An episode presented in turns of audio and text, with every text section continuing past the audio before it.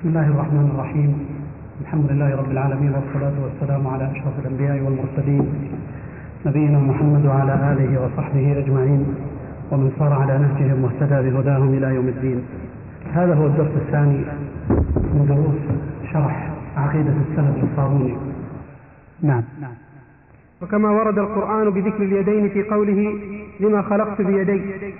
وقوله بل يداه مبسوطتان ينفق كيف يشاء. وردت الأخبار الصحاح عن رسول الله صلى الله عليه وسلم بذكر اليد كخبر محاجة موسى آدم وقوله له خلقك الله بيده وأسجد لك ملائكته. ومثل قوله صلى الله عليه وسلم نعم في سنبين. نعم اقرأ اللي عندك من خلقته بيدي له كن فكان. وقوله صلى الله عليه وسلم خلق الله الفردوس بيده. نعم. هنا أراد أن يبين الأدلة من الكتاب والسنة على إثبات صفة اليدين كمنهج لأهل السنة والجماعة. فيقول مثلا إن أهل السنة والجماعة لا يكتفون بالاستدلال بالقرآن. فيقولون مثلا نثبت اليدين لله لأنه ورد بها القرآن في مثل قوله ما منعك أن تسجد لما خلقت بيدي. ومثل قول الله تبارك وتعالى بل يداه مبسوطتان ينفق كيف يشاء. ولا شك أن هاتين الآيتين وغيرهما دالة على إثبات هذه الصفة لله سبحانه وتعالى.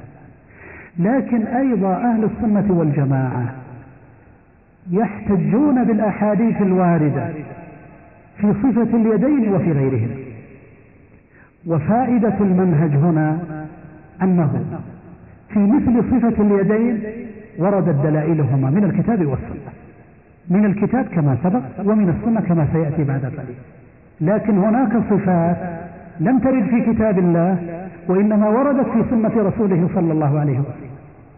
فتكامل المنهج عند أهل السنة والجماعة. أن الصفة إذا وردت في القرآن الكريم أخذوا بها. إذا وردت في سنة الرسول صلى الله عليه وسلم أخذوا بها. سواء وردت فيهما معا أو في أحدهما. خلافا لبعض أهل البدع الذين لا يثبتون إلا ما ورد في القرآن من الصفة أما ما ورد في السنة فإنهم لا يثبتونه لأنه يقولون إن السنة إنما وردت الصفات فيها عن طريق الآحاد ولا يحتج فيها. فالشيخ رحمه الله يقول منهج أهل السنة كما أنهم أثبتوا صفة اليدين بمثل قوله تعالى بل يداه مبسوطتان كذلك أيضا يثبتونها بما وردت به الأخبار الصحاح. عن رسول الله صلى الله عليه وسلم. ثم ذكر من هذه الأحاديث حديث محاجة آدم موسى. وفيه أن موسى قال لآدم خلقك الله بيده وأسجد لك ملائكة.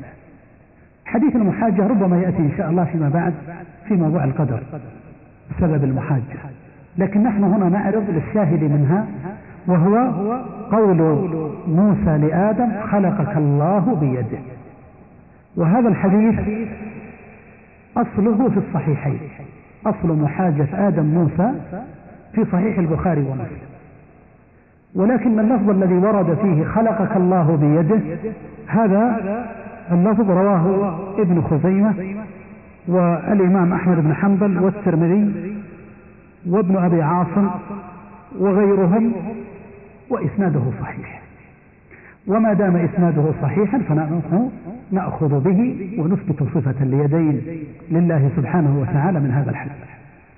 ثم ذكر الحديث الثاني وهو قوله صلى الله عليه وسلم وهنا في المخطوطة التي اعتمد عليها الشيخ فيها خلل لأنه لم يستطع قراءة بعض الحديث وإنما الموجود آه، لا أجعل من خلقته بيدي. بعدين له أو قلت نعم له كن فكان نقول هذا الحديث رواه الطبراني وغيره. عن عبد الله بن عمرو رضي الله عنهما أن رسول الله صلى الله عليه وسلم قال إن الملائكة قالت يا ربنا أعطيت بني آدم الدنيا. يأكلون فيها ويشربون ويلبسون. ونحن نسبح بحمدك. ولا نأكل ولا نشرب ولا نلهو. فكما جعلت لهم الدنيا فاجعل لنا الآخرة. قال لا أجعل صالح ذرية. من خلقت بيدي كمن, قل كمن قلت له كن فكان وهذا هو آخر الحديث وهو الشاهد منه. لا أجعل صالح ذرية. من خلقت بيدي أو بيدي ما ضبط النص. كمن قلت له كن فكان. وهذا الحديث رواه الطبراني وأيضا رواه عبد الله بن أحمد في السنة والبيهقي في الأسماء والصفات لكن فيه راو كذاب. ولذلك فإن هذا الحديث ضعيف. هذا الحديث ضعيف لكن يغني عنه في إثبات صفة اليدين لله سبحانه وتعالى الحديث الذي قبله.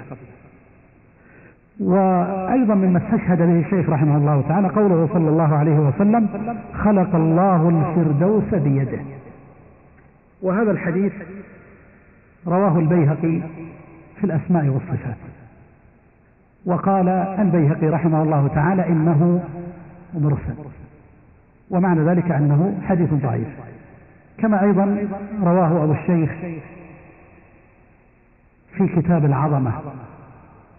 وهذا الحديث هو جزء من حديث لكنه لكنه ضعيف. ونحن كما ذكرنا لكم سابقا أهل السنة والجماعة إنما يحتجون بما صح من الأحاديث الثابتة عن رسول الله صلى الله عليه وسلم. قد يقول قائل ولماذا يذكر الشيخ مثل هذا الحديث الضعيف في كتاب العقيدة؟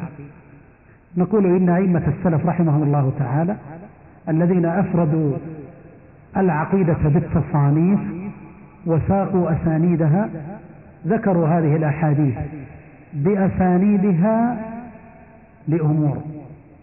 أولها أنها قد تكون ضعيفة في هذا الإسناد الذي ذكروه لكن ربما ترد في طريق أخرى قوية فيتقوى بعضها ببعض أو يكون بعضها فيه متابعة لبعض فلربما يصح الحديث. والثاني أنهم ذكروها بأسانيدها ومن ذكر الحديث بإسناده فقد أحالك على ذلك الإسناد. إذا قال لك حدثنا وحدثنا حدثنا إلى آخره فأنت انظر في إسناده. انظر في إسناده.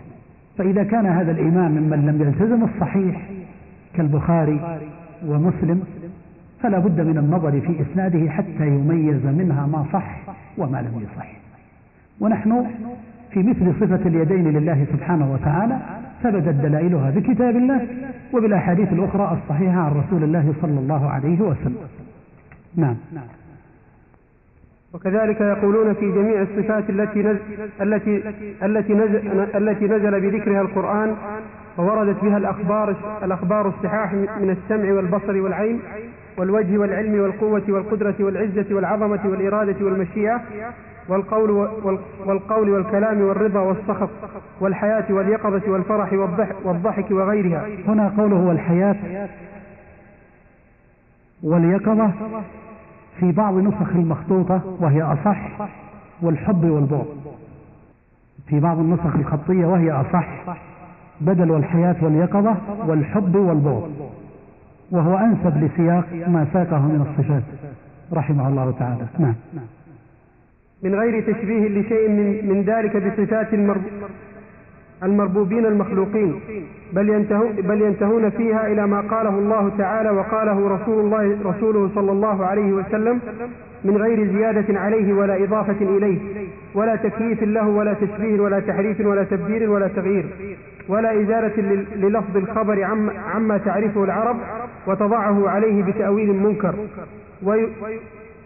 ويجرونه. ويجرونه. على الظاهر ويكلون علمه إلى الله تعالى ويقرون بأن تأويله لا يعلمه إلا الله كما أخبر الله عن الراسخين في العلم أنهم يقولونه في قوله تعالى والراسخون في العلم يقولون آمنا به كل من عند ربنا وما يذكر, وما يذكر إلا أولو الألباب. نعم. وهذا أيضا إشارة لنماذج من الصفات التي يثبتها أهل السنة والجماعة. فهم في كل الصفات التي وردت في القرآن أو الأخبار الصحيحة عن رسول الله صلى الله عليه وسلم يثبتونه. وكل ما أورده الشيخ دل عليه. السمع دلت عليه آيات كثيرة.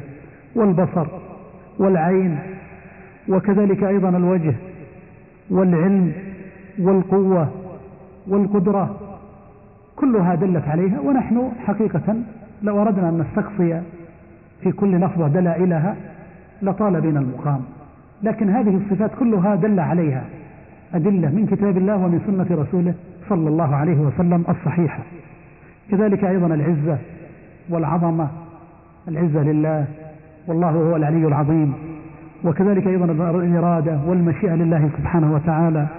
والقول والكلام. قال الله وكلم الله.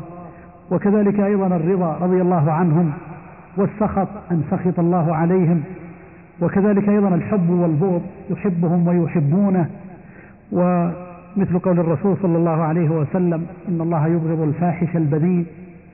وكذلك أيضا الفرح والضحك لله أشد فرحا ويضحك ربك إلى رجلين وغيرها من النصوص. كل هذه يثبتونها كما وردت على منهاج أهل السنة والجماعة من غير تشبيه بصفات المخلوقين المربوبين بل ينتهون فيها إلى ما قاله الله وقاله رسوله صلى الله عليه وسلم من غير زيادة عليه لا يزيدون ولا إضافة إليه وهذه مؤكدة للعبارة السابقة.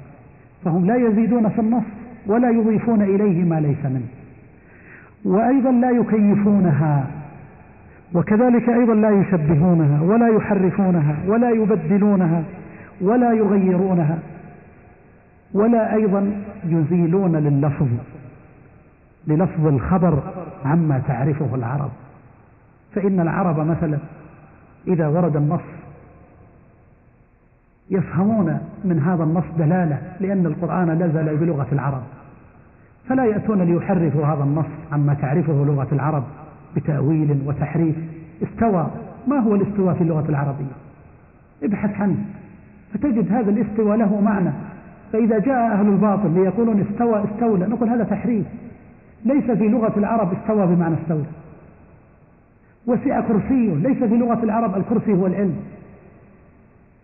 وهكذا مما يتأوله المتأولة تحريفا للنصوص. أهل السنة والجماعة لا يصنعونها وإنما يثبتون هذه الصفات كما وردت ولا يتأولونها بتأويل منكر مستنكر لأن كل تأويل يبعد عن الحقيقة التي أرادها الله سبحانه وتعالى دالة على النص فهو تأويل منكر وتأويل مستنكر.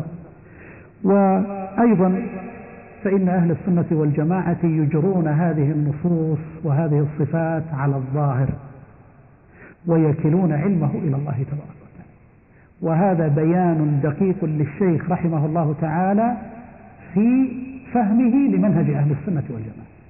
فهو بعيد عن قول أهل التعطيل وعن قول أهل التشبيه وعن قول أهل التفويض.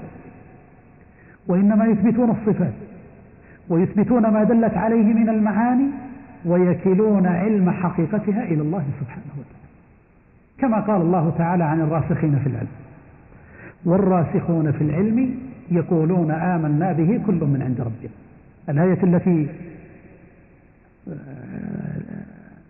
الآية التي قبلها يقول الله سبحانه وتعالى فيها هو الذي أنزل عليك الكتاب منه آيات محكمات هن أم الكتاب وأخر متشابهات.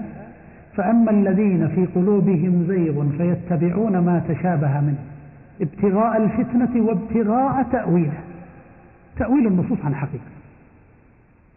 قال تعالى وما يعلم تأويله إلا الله. على القول الراجح في الوقت في الآية. أي لا يعلم تأويل هذه النصوص وحقيقتها إلا الله سبحانه وتعالى.